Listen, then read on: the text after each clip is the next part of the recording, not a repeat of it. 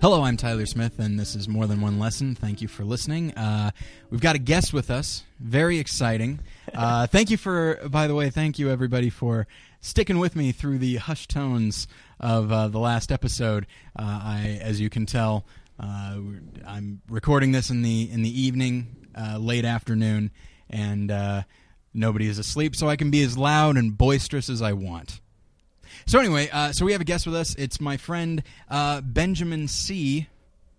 Ben, how you doing? I'm uh, doing well, thank you. You're doing well. I'm doing All right. well. You're gonna need to speak up if you want to keep up with me. I Okay. suddenly gained a great deal more energy since the sound check. Since just a second ago.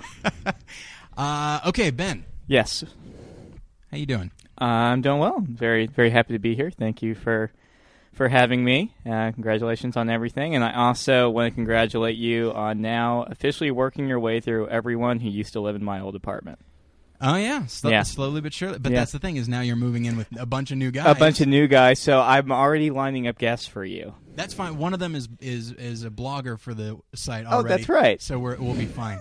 um, all right. So let's uh, get to know you a little bit. Uh, you currently live uh, in Los Angeles, working as an actor. So what uh, what brought you out here? How long have you been out here? First off, Uh, we are coming up on five years. five years. Yeah, which is wow. But in that time, you've had a, a you know a fair amount of success. I, li- I like to think so. You've gotten paid to work. I've gotten paid to work. There you go. It, it took a little while at the beginning, but I, I, I, on occasion, actually get paid to work. So. so what are some of the uh, what are some of the more notable projects that uh, that you've uh, been a part of?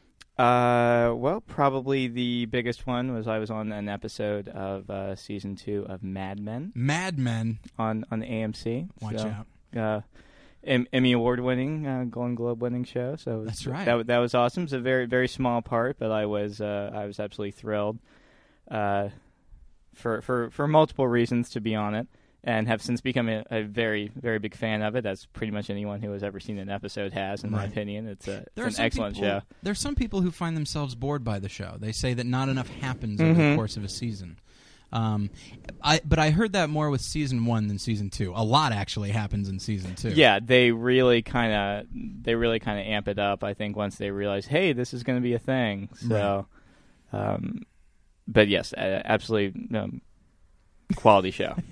Absolute quality. no, Yeah, I may actually. Uh, I know that this is a uh, a movie podcast, but I wa- I may wind up devoting an episode to Mad Men or an occasional, you know, the occasional TV series like The Wire, or Deadwood, or The Sopranos, or something like that. But uh, but Mad Men certainly is is a show that is it's popular and it doesn't seem like it should be because it is it's a it's a it's a show all about subtlety and everything is kept inside you, you're not going to run across a lot of crazy over the top emotions or anything like that everything you got to look you got to look closely it's definitely there you know the, the seething emotion um but you gotta you gotta look for it. I mean, it's a it's a show that really makes you work for it. And uh, and when you told me that you that you were on the show, even in the, the limited capacity in which you were, it was still very exciting. Uh, you oh played- no, yeah, it was a, it was a huge thing for me because um, you know I it was uh, it was on a much bigger scale, and you know once you see the, the, the show or you know a show like Deadwood,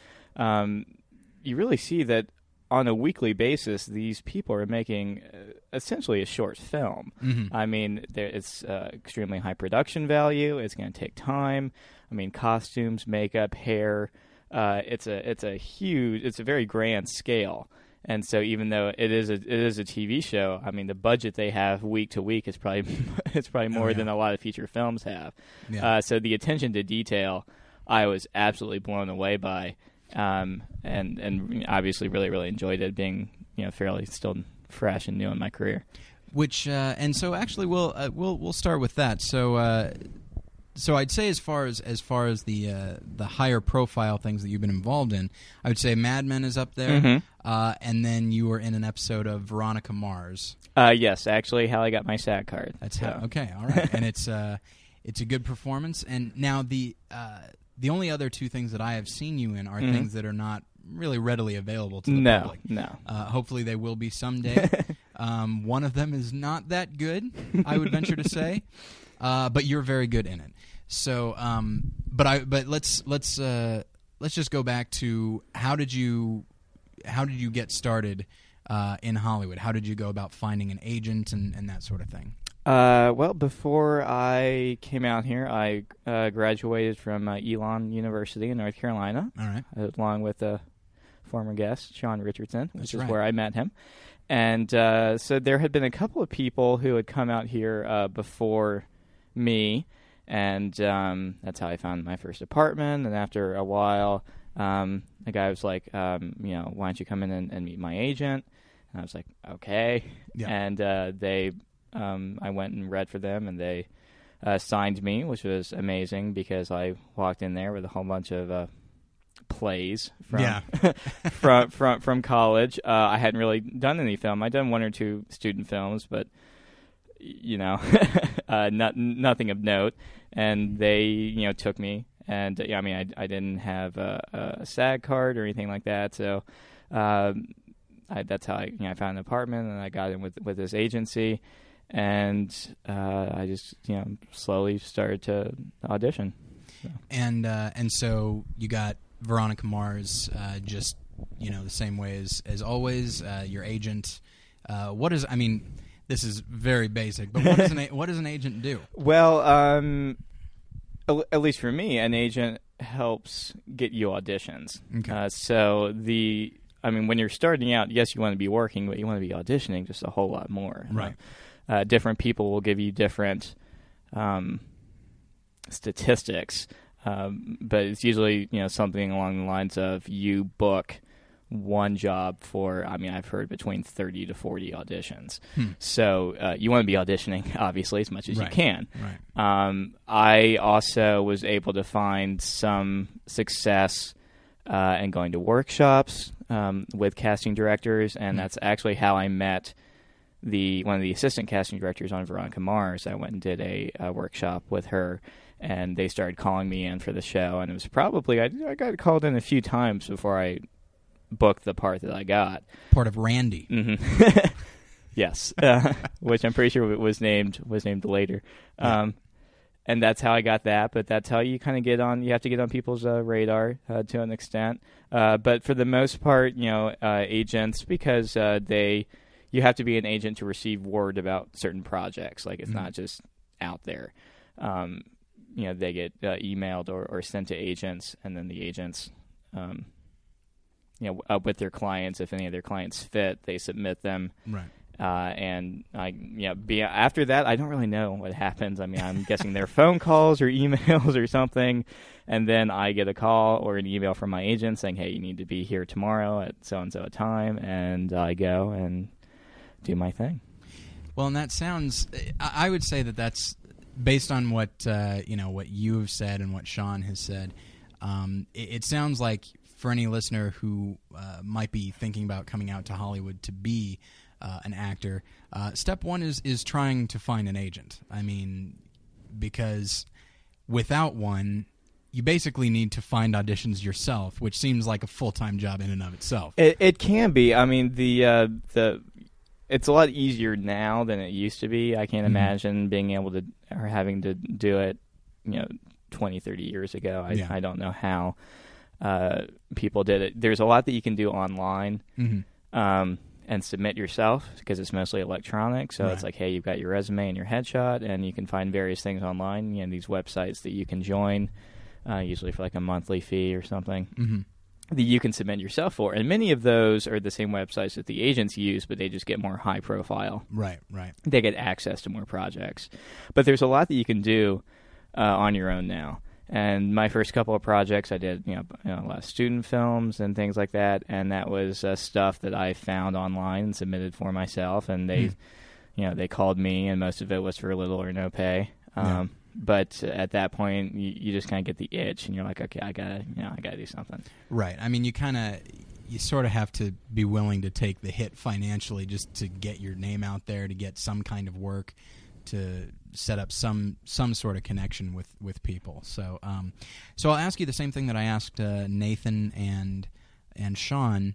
Uh, as a as a Christian in Hollywood, has that has have your beliefs have, your has your faith uh, impacted uh, your the work that you do. I mean, just whether it be the the the parts that you that you want to play or the parts that you have gotten to play, um, or something like working relationships. Uh, has it had a positive or a negative impact on on your career at all? Uh, n- not to the extent that obviously you know many of the things that that happened with uh, with Sean. Yeah. Um, because that was very consistent uh, work for him. It has come up a few times. I remember uh, two instances definitely uh, come to mind, but uh, I was very lucky in that everything dealt with these were pre-audition Mm-hmm. conflicts. So I wasn't already a part part of something, or I wasn't already even on set.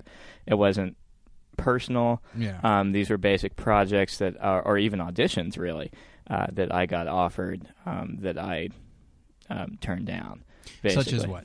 Uh, which you can't believe when you're starting out. It's like, oh, I just want an audition. I just want an audition. Turn down an audition. It's to an, to an actor. It's it's it's odd. Yeah. Um, but the very first one, this was actually one of the first things that I got after I had signed with an agency. Um, it was kind of, uh, I don't remember a whole, whole lot of how it was described to me, but it was something along the lines of what we call industrials, Mm. uh, which are a lot of times they're like uh, training videos, or, you know, if you've ever worked in a restaurant. and I, I've written a yeah. lot of industrial, and it's like, hey, you know, don't do sexual harassment. You have to watch the video Ah, yes. or, or or something like that. Um, most of those are you know professional actors who are trying to get their start, or writers, directors. You know, a lot of times people work on this And I got you know sent this project. It was going to be. Um, I'm not even. I'm pretty sure it was an audition, or at least I think they just wanted to meet me. But it ended, ended up being for uh, what I very quickly discovered was essentially a recruitment video for the Church of Scientology aha, and I was, um, I was really nervous because this was one of the first things my agent had gotten me. And they, Yeah. they they didn't know me, and I hadn't been. And this is you know something that I take full credit for. I hadn't been very open about uh, my spirituality and how um, that would uh, might or might not impact something. right. I was just kind of like, no, I'm ready to go. and so I get something like this, and I, oh man, I got this, and I'm like, oh, it, it wasn't a question of whether or not do I do it. I knew that I wasn't going to. I and I called people. Actually, I called um, some actor friends of mine who aren't believers, yeah. and I was like, would you do this? And they're like, no. um, and also, I just kind of asked like what the project would be like and what it would be used for. And they're like, well, you know, a lot of times they show that you know if people come in or you know like basically like kind of like recruitment videos. And I'm Yeah. not going to get into to you know how or or why they they use these. right. Uh, but it was a very you know, it was something that I didn't enjoy. I basically had to email my agent. I'm like, look, I'm sorry. We probably should have gone over this, but I'm not going to do this. And they were very receptive because they were like, you know, it was, however, it wasn't a whole lot of money. You know, they were getting 10% of, Yeah. of however, of however much. And they're like, that's completely fine. Um, and again, it was just like the process of it. The actual turning down was fairly um, easy, but Yeah. I didn't like. I was like, oh man, I dropped the ball on this one. And then there was another. Um, uh, there was a, a web series that I was going to audition for that um, I don't know if it ended up getting made or not. I'm assuming that it probably did. Um, and I actually thought it sounded like a great concept. Um, and in case it did, it did get made. I'm not going to go into detail. Right. Um, but there was a component to it, uh, you know, discussing very openly about sexuality, which I didn't have a problem with. I'm like, Right. oh, this could be both funny and informative, to be perfectly honest. Yeah. But the way that it was written and the way that the comedy was coming across, I'm like, mm, I don't. Yeah. this, you know, and, and I basically thought to myself, well, what is, is there any type of circumstance that I could do it? Mhm. And it basically came down to, well, if I did it and no one ever knew, and then I'm like, Ben, you're an idiot. Yeah. Just don't do it. And again, it was a sim- it was a different agent, um, but it was a similar thing. I emailed them. I'm like, look, I'm very sorry. I haven't been. And they were like, "Oh, well, you know, we're sorry. We, you know, we should have realized that you would have, you know, a religious problem with that." I'm like, "Well, not really, because I never told you." So, Right. um, I did stumble uh, in the beginning, in that I just wasn't as vocal Right. as I should have been. But I, I had kind of been walking away from my faith for a few years at that point. Um, and it was a very personal thing. I didn't talk about it, you know, or anything. I, I Mhm. wasn't in the community. I wasn't going to church. I, w- I was reading when I felt like it, Right. which wasn't very often. Uh, so those have been the only two instances. Other than that, um, it's pretty much I've been left alone. You know, the times when I have been on sets, and I've been reading either like a devotional or a Bible. Right. Um, if people have noticed, they haven't brought it up. Okay. All right. Well, that's yeah. I, uh, that's that's something that's going to be uh, addressed. I, I have no idea when this will this will be, but uh, I have a friend who was an assistant editor on uh, Curb Your Enthusiasm. I Mhm. don't recall which season, but he was the assistant editor for the whole season. And he got asked back for the next season, and uh, and I'm somebody I enjoy Curb Your Enthusiasm. Oh, yeah, I-. It I like makes- that show. It makes me laugh, I like but uh, but he, I, I think it was just the the nature of the show, which ultimately there's there's no real depth to the show, Mhm. um, and the people that he was working with just were very kind of hostile to uh, Christians, though not him specifically, just the idea of it, uh, and and it was like, well, so I'd be working with people that are hostile towards me, in you know, in order to get out a product that, while it is funny, ultimately doesn't amount to much. Mhm. So he wound up turning down Wow. yeah, the opportunity to to edit for uh, Curb Your Enthusiasm, and so, um, so that is that is a component to uh, to being a Christian working in Hollywood is you got to turn things down. Especially, my gosh, Scientology, you make connections there, you're set for life from a professional standpoint, Right. um, so uh, hats off to you for uh, for avoiding that. Yeah, I uh, I, I wrote some uh, some industrial about f- like fifty or sixty industrial videos for uh, for the the private dental network, and uh, that Oh, was, oh uh, wow. yeah. So industrial films in general can be a little, and I actually acted in a couple of them as oh well. gosh, and, I uh, need to see this. you, you, nobody needs to see this. well, okay, Um, well, need is, a, is, is is is the wrong word. I want to see. I this. think if you go to the private dental network, they might have a couple of the ones that I not that I acted in, but that I wrote uh, showing, and it's just and so it's just very. It was one of the first things I did when I moved out here, and uh, it was very dis- it was very discouraging. But then, of course, layer into that, uh, you know the the idea that you're working. Literally as a recruitment tool for for Scientology. Yeah, and I was like, I so like that. It wasn't an issue of should I do it or not. Right. It was how because I was I was you know very young in my career, and this was you know very very young with my agency. I hadn't been with them very long, so I didn't know like the protocol. right. You know, like I didn't know if they're going to be like, "Who are you to Yeah. say you know we finally you know gave and you know you don't have any credits and no one knows who you are, and this is just a quick you know quick day's work and you get some money." Uh, the the the second one, the web series, was a lot more about content. Right. Um, and I was just like, yeah, you know, this isn't for me, and I'm not knocking the project. I thought it was funny, and if it's you know out there, then, you know, uh, good for them. But uh, yeah, you know, just partway through, I'm like, yeah, this isn't this isn't for me. Yeah. so, um, all right. Well, let's uh, let's see. I think I think we'll go ahead and take a, a short break, and uh, then when we get back, uh, we will talk about uh, kind of as a as a as a follow up to last week's discussion about in the loop and Doctor Strangelove and the idea of uh, of our attitudes towards war. Uh, this week we will be talking about uh, Kathryn Bigelow's The Hurt Locker, which shows the impact that war can have, specifically on the, on those that are fighting it. So so yeah, we'll take a break and we'll be right back.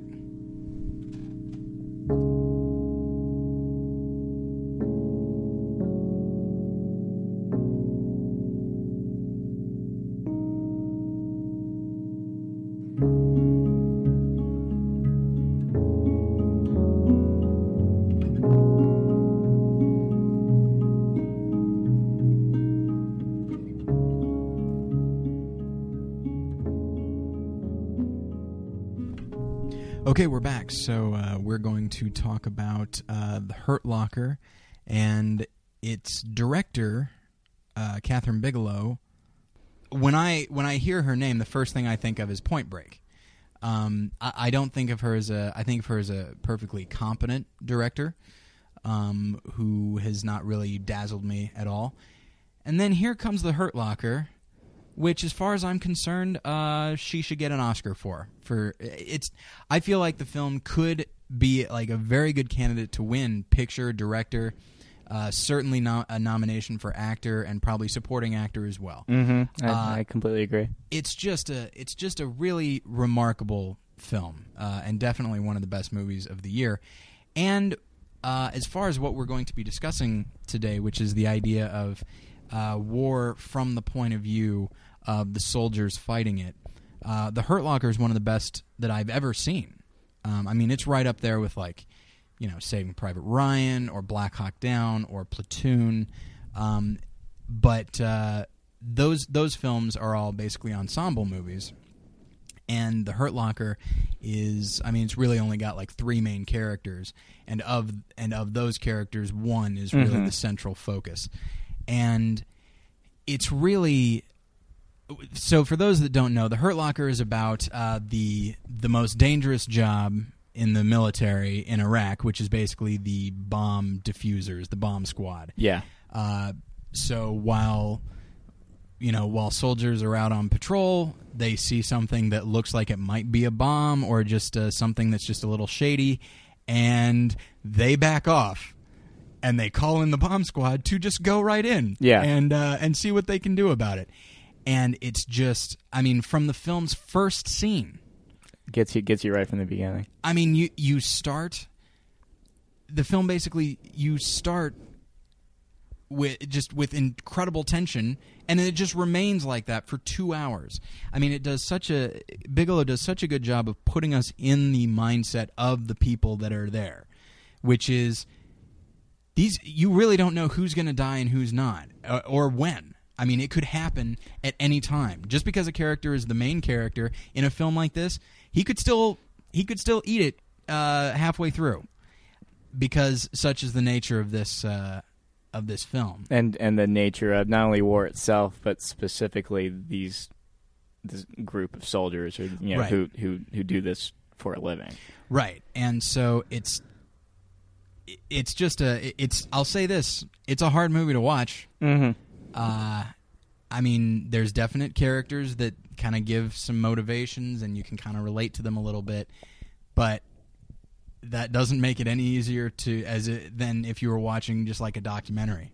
Um, and so, uh, spoilers. There's spoilers Yeah, in every episode. spoilers. I need to stop saying it, but uh, just assume. No, I. I I think I think you need to. I maybe I should put it in the show description so that people aren't surprised. I was like, this is more than one lesson with spoilers, M- yeah, featuring spoilers. featuring spoilers. Um, spoilers, oddly enough, was actually going to be uh, for a while was going to be the original name of Battleship Pretension. So, I like that podcast. oh, you mean Battleship Pretension? Yes. featuring me, Yeah. Tyler Smith. Yeah. Um, available every Monday. So, so basically, the the the main character, his name is William James, and he's played by Jeremy Renner, uh, an actor who I- I'm I was vaguely aware of before. yeah, this. I mean he's he's he's been around for uh, a couple of years, and, and Yeah. mainly in kind of a supporting. yeah, he was in SWAT. Yeah, he was in uh, SWAT. as, as the villain. Um, there's a spoiler right there. yeah, It's not revealed until uh, later on in the film. yeah. Uh, and then he was. I don't remember if this film was straight to video or it was just on like the film festival circuit, but he played Jeffrey Dahmer. Yeah. Um, I had heard about that, and apparently there was some controversy because people, some people thought that I don't know if it was his performance or the overall film was.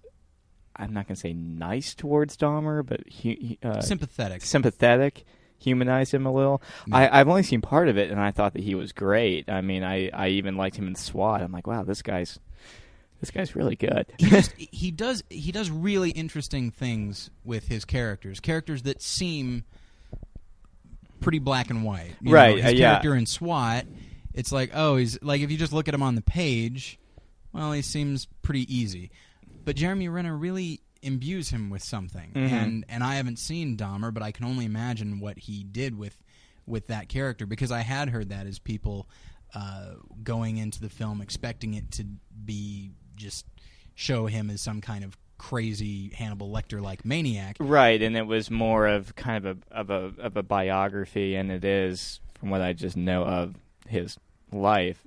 I mean, a tragic story, of course, but Yeah. a very a very interesting one. And as an actor, you know, I mean, I've never. I hope to play, you know, some villains someday. You'll get But- there someday, buddy. but for lack of a better term, it's your job to make them realistic, and that's Right. going to mean I mean, maybe not sympathetic, but at least put, putting them out there and be like, hey, this is right. this is this character, and hopefully the, you can identify with it on some level. Yeah, I mean, you don't necessarily have to like the character. You don't have to make us like the character, but you do at the very least. I feel like you need to show the audience where the character is coming from, so that we know why they're doing this. We may hate the fact that they're doing something, but at least we see how the character got to that place. and and we do want to see what happens next. So we're we're invested with with him at some point, even if we're not exactly sure why. And I think in this film he does that as well. Like we don't exactly know who this guy is or where he's coming from, uh, but we're we we want to stick around and find out. I mean, I was completely I was there throughout the whole you know, movie. Went very quickly to me. And Yeah. that's one of the w- ways I judge if, if whether or not I think a movie is good is how many times I think about. So I think I've been here for like an hour, hour and fifteen minutes. I, like I didn't even really think about that, hmm like how long. I kind of wanted it to go on. Well, and what's interesting is that the character uh, James, he basically so there's this this one specific uh, bomb squad, uh, and their commanding officer or team leader or whatever the the title is, I don't recall. Um, he dies, as one would expect, mm-hmm. and so then James shows up, and that's and that's the thing. He just shows up. Yeah, And I so mean, they don't- he's he's the replacement. Yeah, they don't know anything about him, and we don't know anything about him, and he doesn't declare much about himself. He just does. He just acts, and then we have to, based on his actions, we have to figure out where he's coming from, what his motivations are, uh, and then only at only at the basically the second to last scene does he make a very clear statement about himself. And even then it's not to an adult. It's to a kid who can't understand what he's saying. Mm-hmm. um, but he's just he's he's a character who gains our sympathy, loses our sympathy, um, and ultimately, uh, what uh, the the reason that I wanted to to to talk about this film in relation to last week is that we see the effect that war has had on this guy. He has uh, a, wi- a, a wife, right? I Mhm. forget if it's a girlfriend or a wife. It's I a think it's a wife. wife. Uh, so he has a wife. Uh, he has a son, and and yet none of that seems to matter. He's been a part of war long enough, and specifically the the very high adrenaline uh, factor of his specific job has made him something of, for lack of a better word, an addict. He just loves the thrill of not just the thrill of almost dying, but he loves the thrill of figuring things out. Yeah, I mean, thrill- it's it's uh, this is a guy who, and you know, you've seen it sometimes in TV and the films, who goes in this big bulky suit, and, and which you would think I was like, oh, well, this should be enough to protect him. You learn very early on it's not, yeah, and and at one point I'm like, so exactly how much is this suit worth? Um, yeah, but he he goes in there and literally when all the rest of the army pulls back, he's the guy who you know he might as well be on a white horse. yeah, He charges up to this thing, which could explode at any moment and do any number of things. And it's like, you I, literally, and I hate to use this expression, I was on the edge of my seat a lot of times whenever he walked up there because it's like you know where your death might what might come from. yeah, You know, it's not like a sniper or anything yeah. uh, where you don't exactly know where you know where it might be coming from, but at the same time, you don't exactly know when it's going to happen. But it is a, a, a skill. I mean, people look up to these guys. They're kind of it's like, oh my gosh, you you know, you do that.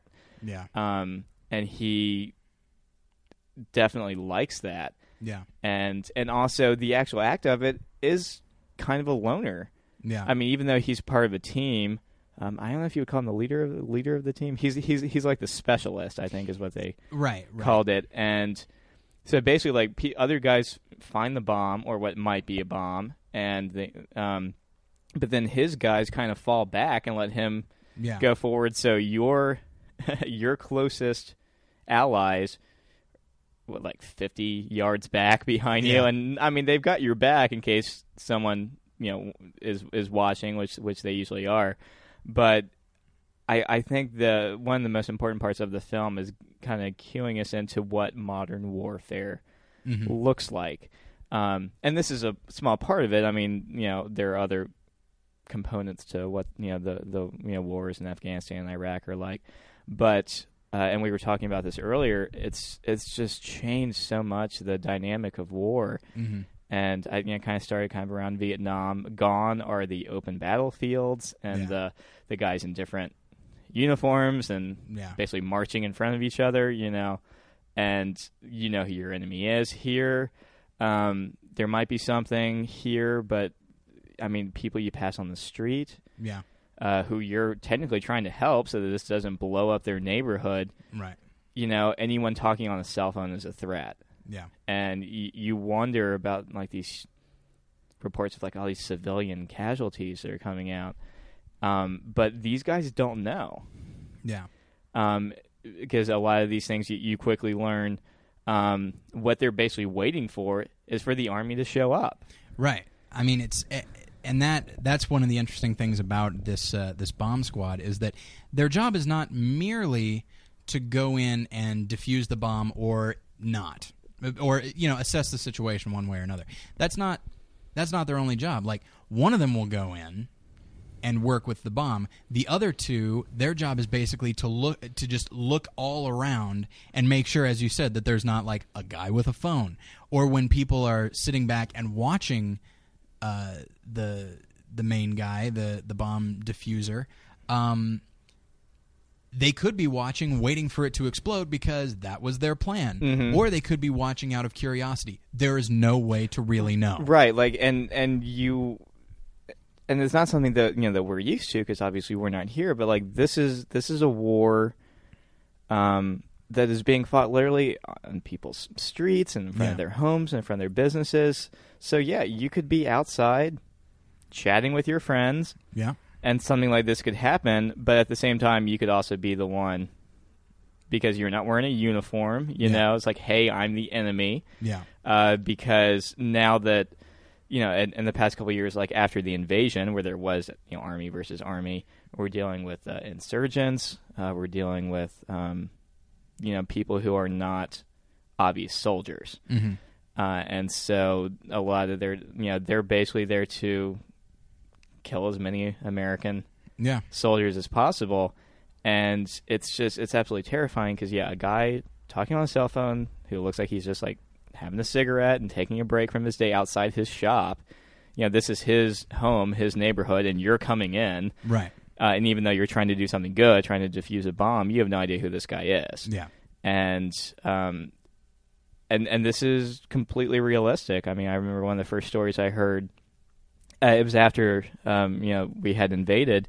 You know, our soldiers were handing out candy yeah, to these children, hmm and I forget if it was a suicide bomber or, or like a, a planted bomb, but they chose that point to detonate it yeah, because it would kill soldiers, it would kill civilians, and it would make everybody look bad. yeah, Um, so it's it's tragic because you realize this is someone's home that this conflict is going on like right outside their door, yeah, and they don't know who these soldiers are just because they're Americans. That doesn't mean anything to them. yeah, And but the fact that you can't tell who your enemy is, I mean, I, I, I of course you would get hooked on the adrenaline because it's the one thing you know of that that's for sure. It's the one thing. It, it's the one thing you can trust because your heightened your heightened awareness is what is keeping you alive. There's uh, there's a scene where uh, uh, a higher up in the in the army is talking to to James and says and asks him how many bombs he's defused, and he says it's like well over eight hundred. and the guy's just he, like, he has an exact number. yeah, and the guy's like, oh, that's that's badass, you know. Yeah. Uh, and you and then like it, it's it's kind of a, a humorous scene, but then you just realize like eight hundred and and you know however many forty, let's say eight hundred and forty. The odds are so stacked against this guy. Like, granted, all you got to do is screw up once. So Yeah. that's eight eight hundred and forty times that he hasn't, Mhm. and just and if you honestly, if you go in and almost and are basically staring death in the face 840 times, it's going to be hard to shed that. Uh, and just the the how that makes you feel and like walking back imagine walking back after Yeah. having diffused this things like and people are like yeah i just did that and that's why this commander uh, was a great can we call that a cameo that he oh, David Morse. david morse I, I would say that's a cameo. okay yes. because like it's one of those things where it's like is that david morse Yeah. and but at the same time this guy who's a seasoned commander but he is mixed it's a part that he wants this young brash guy to you know give him give him some respect but at the same, he is impressed by him Oh yeah. and it and it would be impossible. I mean, doing something like that, eight hundred some odd times. Like when he first walks up there, he's like, "So, uh, like, how many of these have you done?" And Jeremy Renner goes, uh, "Counting today's," Yeah. and it's eight hundred and, and and whatever. And the guy's like, "And that's counting today." Okay, Yeah. and you really just and, and I like how it just kind of presents it. Like this is this guy. This is we only see what he says and what he does. Yeah. Obviously, there's no like inner monologue. We don't, Right. and we're kind of left to to wonder. So there's the aspect of yes, he's maybe kind of addicted to the adrenaline. He also likes the he also likes the prestige. Um, he, he enjoys being good at something that's so that's so important. Right. I mean, how that's that's what that's another thing that fascinates me. I mean, uh, a, a lot of there have been a lot of films uh, made about uh, when soldiers come home, and uh, and that's we'll we'll talk about that a little later. Um, There should be more films about that. Abs- absolutely. And so, and and this guy is an expert at going in and diffusing bombs. Now, granted, there is there is call for that uh, in this country, Mm-hmm. but I have to imagine it's not the most marketable skill. Yeah, not on a daily basis. You're not going to do you're not going to do it 800 times throughout Right. your entire career. right.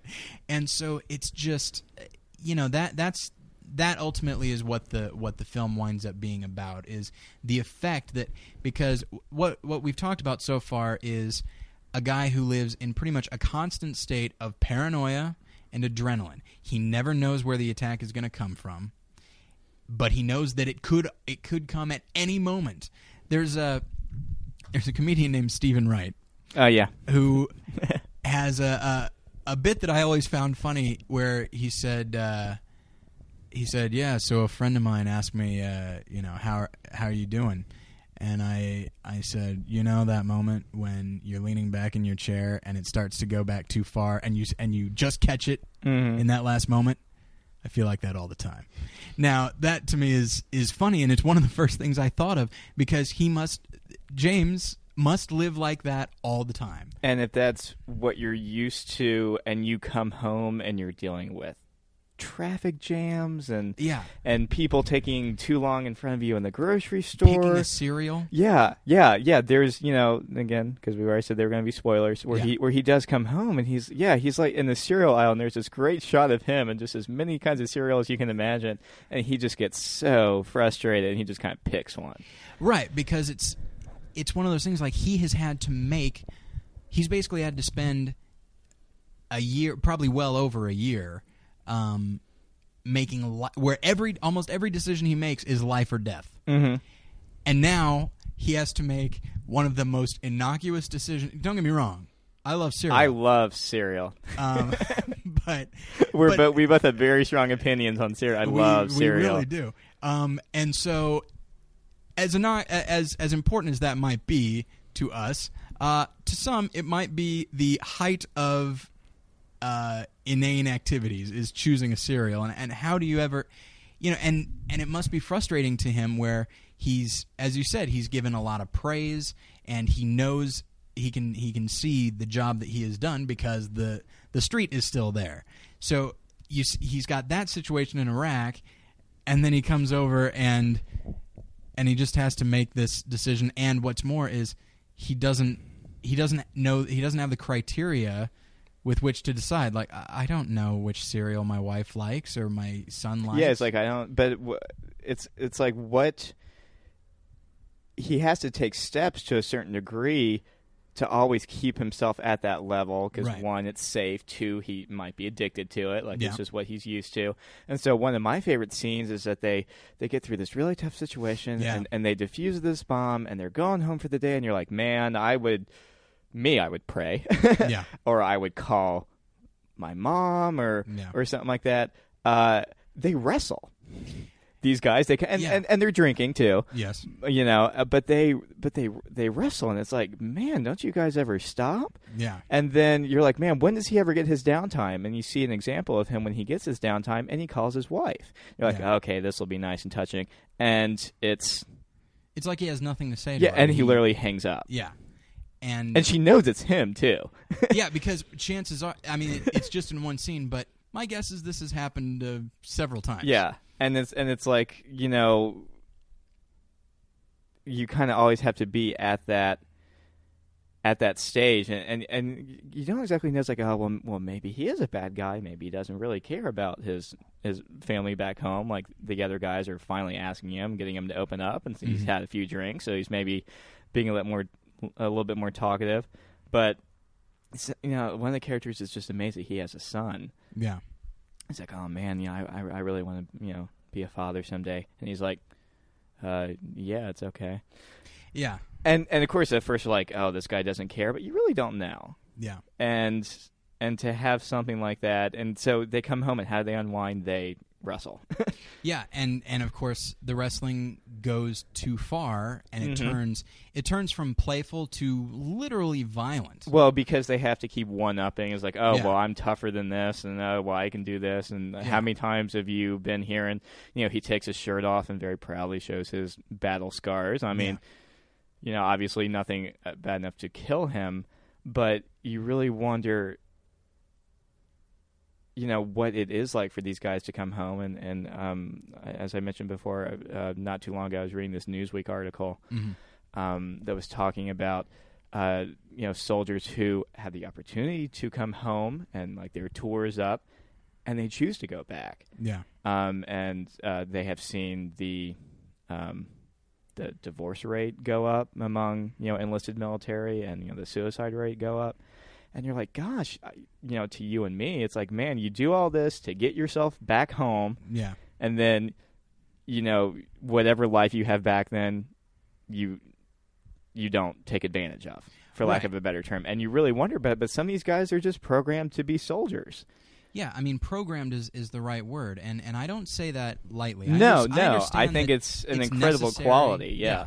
And one that I definitely do not have, which is Right. one of the things I think we learned about in Vietnam, is you just can't take thousands of men just because they're of age right. and drop them in a war zone and expect to win a war. Like, yeah, this is a very specific type of soldier that he is, but I think in this new age of combat, you're looking for a different kind of soldier. yeah, And a lot of these guys, you know, they're military guys and they want to live on a base and live around other guys and they don't want to go to the grocery store or have to deal with Yeah. their wife or girlfriend yelling about something.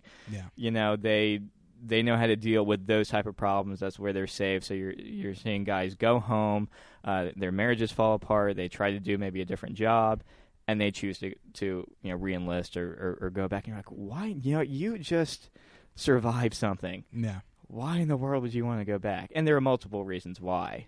because ultimately it's it it's what has be you know I've I've moved several times in my life and I remember always thinking uh, it's like as soon as I turn 18 and can move out of the house I'm going back I'm going back to where I came from where my friends are but then of course you know you meet new friends you get involved in in things and before you know it home is somewhere is where you are now Mm-hmm.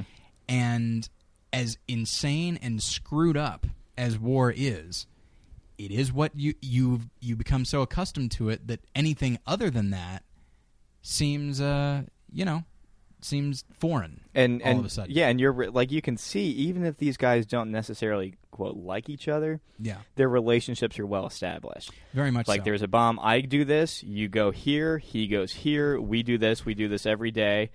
And the relationships are established. Your relationship with your commanding officer, or your relationship with you know the the villagers who try to sell you things. Like the relationships are established, and to go home and something like a marriage or like a, a you know father children thing where the relationship isn't as clear cut yeah and takes a lot more work. Um, and these guys, and I just think people in general, it's hard to work th- to work through to find some type of therapy. Mhm. And like w- w- there is a character in the film who is basically like a psychologist, yeah and he does his best, but you know, everyone needs some type of therapy, and I'm not saying that that mean has to mean that you go and you Right. talk to a therapist, but everyone has something that they do to unwind Yeah. or to deal through the pain. Yeah. Especially if it's something like this, where you're going to lose people that you care about. Yeah. Everyone needs some type of therapy, and it's figuring out what that is. And some people never do.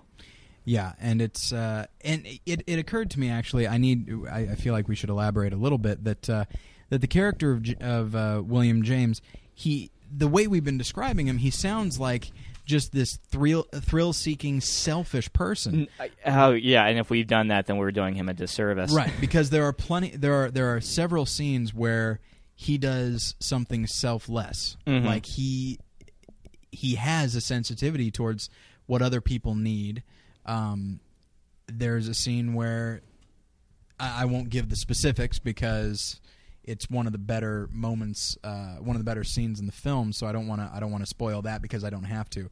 Where basically he and another guy are just sitting watching the enemy for what seems like hours, hours and hours in the hot Iraqi desert, and he calls down to somebody else and says, "Hey, do you have uh, anything to drink? Do you have any uh, like juice boxes?"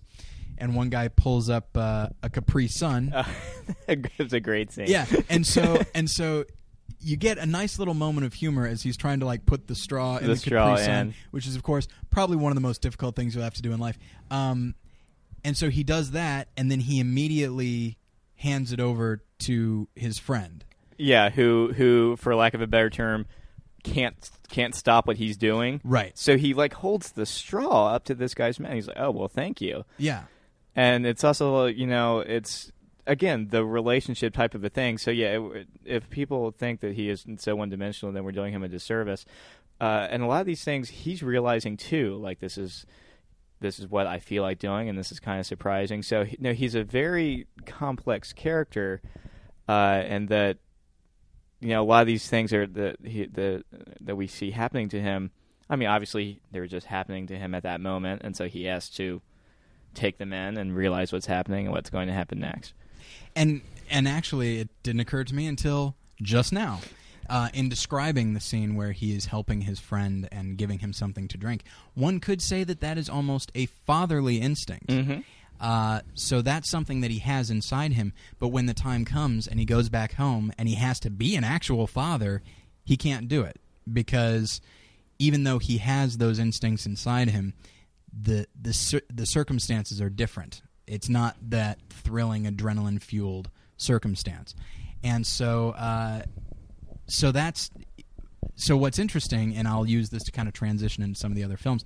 Um, to quote a line from the other movie that we're going to be talking about, uh, when you know when you're there in the in the thick of it, all you it- it's terrible. All you want to do is get home, Mhm. and then once you get home, the only thing you can think about is wanting to come back, and and that seems so screwed up to us. But it's something that that line, by the way, is is paraphrased from a line in uh, uh, the Paul Haggis film in the Valley of Elah um, with Tommy Lee Jones, and which which Ben and I uh, just watched. We had both seen it before, uh, but we wanted it to be fresh in our minds as we started talking about it. And, very, and very glad we did that. yeah, it's. I, I forgot how much I really love the film. Uh, Paul Haggis has his uh, has his detractors, but uh, I really feel like this the film is is better than Crash as far as it's it's you know some of the characters and some of the way and the way that some of them are written. It's much more subtle. Um, and basically, it's about uh, a Midwestern man whose son uh, is in the military and has just come back from Iraq, and he is AWOL. And then suddenly, and so he goes to find out where his son might be, only to soon discover that his son has been very brutally murdered. And Here in Here um, in- yeah, yeah. here in America. yeah, he made it out of Iraq. yeah, and that and then he gets killed here and so as he goes through questioning and, and i won't spoil what the ending is but as he goes through questioning um, some of his his son's uh, you know friends in the uh, in the army it becomes very clear that just things are, are the mentality that they have uh, is just so different uh, than than it was before they before they left. They find he finds out that his son has is not only capable but actually has done very very brutal things himself Mhm. uh, in you know in Iraq, and and he just comes to the conclusion that these guys are just how are they ever going to adjust to life here? I mean, they just the idea of uh, the the idea is put forward by a, a different character that that you just you can't just turn this off. Yeah. You know, uh, you're you're basically trained that your first instinct in tr- when you're in trouble is to fight and kill. That's and that's how you live. However long it is that you're over, you know, in Iraq, that's that's how you live. Much like James, you you have to be in that constant state of readiness. Well, you can't just. It's not a a, a switch that you can flip up and down. Uh, you can't just turn it off when you come over here. And so, what happens when you when somebody who's been trained to kill and has been in a situation where they've had to kill? What happens when they get in a bar fight? You know, or something like that. I mean, Or or come home to their wife or girlfriend or yeah, you know. who who maybe is uh, is like not nagging. That sounds a little no, but but still, like you're not two people not used to being around each other, or Yeah. even like his relationship with with his parents. We get a few, you know, flashbacks to uh, to to some phone calls, yeah, and it's like you know they're speaking two different languages, yeah, and and, you know they're making an attempt to to connect, but they don't really know how to talk about what's going on. And at one point, Tommy Jones is like, "Oh, yeah, you're well, well, you're nervous. You know, that's that's perfectly natural. You, you know, you'll be okay." Yeah. Um, but the idea that just basically they've been trained that con- the the solution, the practical solution to whatever conflict, whatever problems that they're dealing with, uh, is. Uh, vi- is violence. I mean, there's a, a story that's a, a, early on in the film uh, where Charlize Theron plays a, a police detective, and she's taking a, a report from a woman whose husband has come back, and the and their dog bit him, or or was that it? Yeah, mhm. the dog bit him, and so he drowned the dog in the bathtub, and that she was really upset about it. And the other the other police detectives actually find this kind of funny, And which is why they give the case to Charlie Right. because, Because- she's the only woman in there, and they don't respect her. Yeah. And so, Oh uh, man, yeah, don't you love us? oh, we're the worst. Um, and so, so basically, I mean, they view it as funny, and Charlize Theron doesn't even really take the case seriously, either, Right. Um, because it's a it's a dog. Who Mhm. cares? But what's un, what's underneath that is basically, oh, my dog has bitten me. I know what I'll do. I know how I'll solve the, solve this problem so that the dog never bites me again. I will kill it. I mean, it's just that's that's the default setting that he is on. And and it's like it even goes to kind of what we were talking about before. What do they do on their downtime? They wrestle. A lot of times, still they do target practice. You know, this is how they spend their downtime. So to go home, and you even get into this uh, into you know into uh, in the Valley of Elah, you know, yeah, they will go and they will hang out and they'll go. You know, how do they how do they let off steam? How do they get their therapy? Right. Well, when they're home, it's you know, you know, bars and clubs and things like that, and they're still together. They're still in their same unit, but how do they figure out a way to uh, get therapy uh, in a constructive way? And you know, it's not not a surprise that you know in areas around military bases, that's what they have. They've got bars and clubs and Yeah. and gun ranges and and and, Yeah. and things like that. So it's kind of like you're home, but things are still kind of There's a there's a line in the film where uh, it's it's been brought up that perhaps uh, uh, Tommy Lee Jones' son is involved in drugs, Mhm. and Tommy Lee Jones says uh, the you know the army routinely tests for drugs, and then the the character he's speaking to replies, uh, "Not when you're in Iraq." yeah. you they you, they got bigger things to to Right. worry about, and and you know that is an area of the world yeah, with a tremendous amount of drug activity. You know, Iraq, Yeah. Afghanistan. and it's almost like the the army is like, well, hey, whatever they need Yeah, to uh, as- to take the, to kind of escape from this, we'll just kind of turn our head, and it's like, geez, that's really scary. Yeah. And and like I'm not sure if this had been reported so much previously, but with Iraq and Afghanistan, you've been hearing not too many, thank goodness. But there have been reports of soldiers attacking other soldiers. I mean, at, at, at one point, a soldier was arrested for like throwing a grenade in like a tent with, with some of his platoon, and it's like, gosh, what in the world is happening to these guys? Yeah, and it's and and that's ultimately the. This is off the battlefield. This isn't this isn't like Yeah. friendly fire or something like that. This is guys hurting and sometimes killing each other. Yeah, I mean they're just these are their friends. It would it would well, seem. for lack of a better term, Yeah. but but and we kind of see this in both films. There's a difference between like a squad member and a friend. yeah, Like pretty much the only thing I have in common with you is that without you I might die, and without me you might die. yeah, So it's in everyone's best interest to watch each other's back. right. But you know, if we go out to a bar and you say something stupid, I will punch you across the face, or I will pull out a knife, or you Yeah. know, like you're basically you're not my buddy, you're my teammate almost. And you know, just like how we have in like professional sports and things like that, just because you're on a team with someone doesn't mean you have to like them. And one could say that, you know, in the midst, uh, I, I I hope I'm not giving too much away when I say this, but in the midst of a fight between two soldiers, it's like, well, you're in that moment, the the instincts kick in, and well, you're not my buddy, you're and and at the moment you're not my teammate, you are my enemy. And what do I do to my enemy? I hurt them, Mhm. you know, to the point that they can't come at me anymore. And so I, I feel like I feel like the idea that there's something deeply wrong with with these these guys, and that's not to cast aspersions on you know soldiers or anything. Well, no, like and, and and it's different with every conflict. yeah, You know, one of the films that you and I both enjoy is The Best Years of Our Lives. absolutely. which is after World War II. And you're like, gosh, if anyone should be so happy to be home, and a lot of them are, Yeah. but they go back to like uh, one of the characters was heavily wounded, and he's got like a fiance that he's got to deal with. Yeah, Another character had you know married young before he went off to war, and so he doesn't really know what this marriage is like. Yeah. Another one has to go back to a job which is important, but suddenly feels mundane. And I remember watching that for the first time, and I'm just like, you watch films like Saving Private Ryan or or, or, or Platoon, you're like, these guys are just doing what they got to do to get home. Yeah, And once they get home, everything's going to be fine.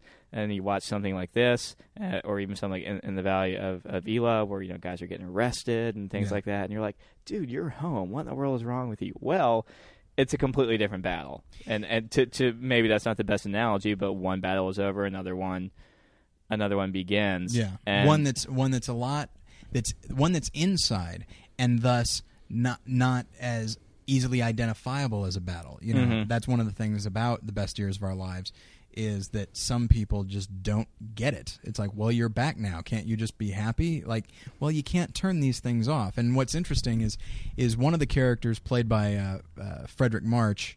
Uh, his character is he comes back. He is well off. he's, like a he's like a bank. He's like a bank vice manager pres- or yeah, something like you know, that. and I he's mean, got a wife and kids. And yeah, he's he has a lot of money. I mean, he could just he seems like the one of the of the three soldiers that come back. He seems like the one that's that's in the best possible position. Mhm.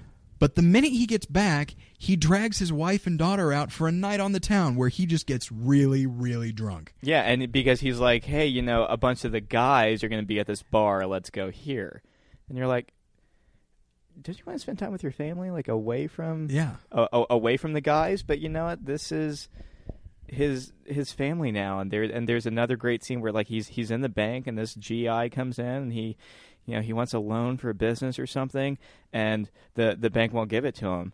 Yeah. And and you know, Frederick Martin's like, you know, what in the world's wrong with you? Because like, well, he doesn't have any collateral. What do you mean he doesn't have any collateral? Yeah. And he tells this great story in, in the speech about how like he was ordered to take a hill, and he's like, and it would never occur to me to turn to my CEO and be like, I can't take that hill, sir. It doesn't have enough collateral. Yeah. You know, uh, and I'm paraphrasing it, of of course, but it's it's it's a it's a great speech, and you just you know like after the war is over, you have to you have to readjust, and that's why so many people, and you know, I was talking about this Newsweek article, uh, reenlist or or at the very least don't leave the army. Yeah. Like there have been several films. Um, I didn't see Stop Loss, but about like guys trying to get out and Right. can't. These are guys who, if you do a very hazardous job for a long enough amount of time, they give you the option of getting out Yeah. because I think they kind of have to. Right. Um, and at the very least, they will stay in the army, Yeah. or maybe they'll train. but instead of like quitting and moving with their families and going off and doing something else, they will at least stay connected to it. And there are a variety of reasons for that that we don't have time to get into. Um, that you'd probably need a psychologist or Right. a, a military expert to talk about. But like you, you don't exactly know why a lot of these guys reenlist because you you assume oh well as soon as I got my chance I would I would get out I'd Right. I'd go back home. Well, in in this day and age, these soldiers that are coming home, um, I mean, it's a different type of situation. So, like Tommy Lee Jones's character in In the Valley of Elah was a Vietnam War veteran, I Uh, believe, I don't recall. um, or he had been around at least for that Yes. for that conflict. And so you would think, oh well, he might, you know, he would be great about counseling his son or, or these other soldiers that he talks to when he goes to investigate uh, his son's disappearance. But he can't. Yeah. And, and and almost like no, he would never do drugs, or no, he would never be messed up in this, or he would not be getting in fights. No, you know, he, he would he would never do that. And it's like, wow, not even Tommy Lee Jones, who was a veteran, his character is a veteran himself, is able to completely uh, identify with it.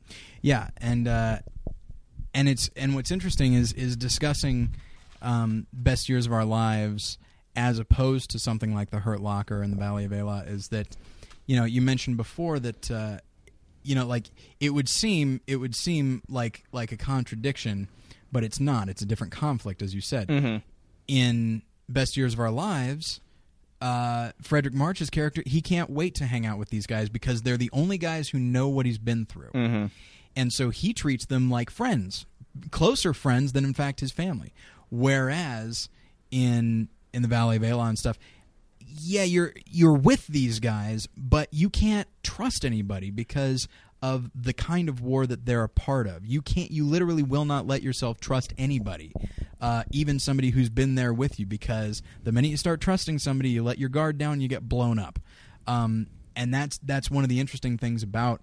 Uh, about the, the the two the two wars and the effect that they as far as you know in depicted in film the effect that they had on on uh, the veterans but what what's interesting to note And what- also our effect on on the veterans, whether Yeah. or not we agree with the conflict or not. That's true. That's true. And so, and that's another thing is is uh, a lot of people I feel like with World War II. Well, there was a clear there's a clear good guy and a clear bad guy, and even though the good guy in this case, you know, the the Allies, uh, and I would say specifically the United States, even though we did some bad things to some of our Japanese uh, American citizens, um, you know, it's st- uh, Hitler started it, and you know, and then we were attacked at Pearl Harbor and that sort of thing. It's just it seemed a lot more cut and dry. Right. But just because just because the country is a lot more unified uh, in regards to the conflict, that doesn't necessarily mean that it's easier for the for the soldier. Uh, on a basic level, I mean, as we said, you know, this guy comes back and he just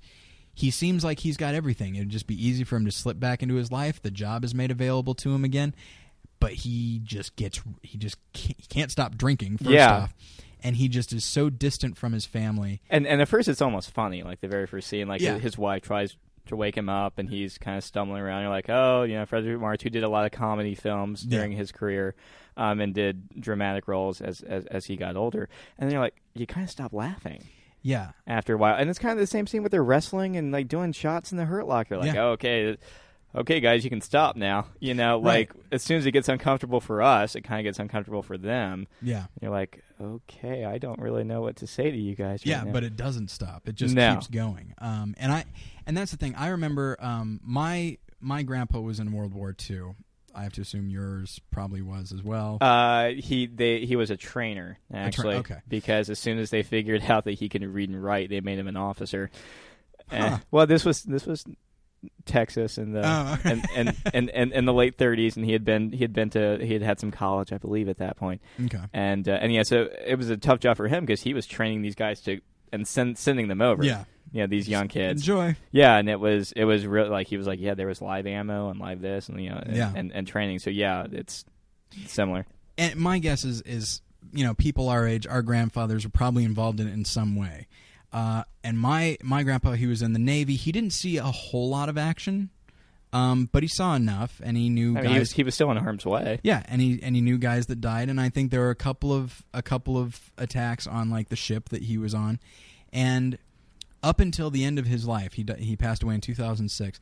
Right up until the end, um, not necessarily every night, but frequently, he would wake he would wake my my grandma up because he would be struggling in his sleep because in his sleep he was fighting somebody. Um, so even you know, sixty years after it was over, he still couldn't couldn't get it out. You know, he still it was still there in his head. Uh, you know, just just waiting to come to the forefront of his mind, and so so just to to wrap up, all the stuff that that Ben and I have been talking about, th- that that's we haven't even talked about the effect that war has on like innocent citizens. Mhm. I, I we won't even talk about that. of which there are several in the Hurt Locker. Oh, like, Oh, yeah. Like not everyone is is an insurgent or a terrorist or a bad guy. Like again, Yeah. this isn't people's neighborhoods. There are a lot of good, hardworking people who are just trying to survive. yeah, and they are you know, and they get guns shoved in their face. They get accused by Americans. Oh, yeah. Because again, like if you don't know who your enemy is, and you see someone with a cell phone, and you're near a bomb, you're gonna be like, keep a gun on that guy. Well, you wouldn't like the soldiers very much Yeah. if they were doing that to you. if you don't know who your enemy is, it's safer to assume that everybody is your enemy. Um, and so, so like, so we're focusing primarily on the effect that war has on soldiers. And please note, the, we're talking about the soldiers that live Mm-hmm. and aren't even really that horribly physically maimed.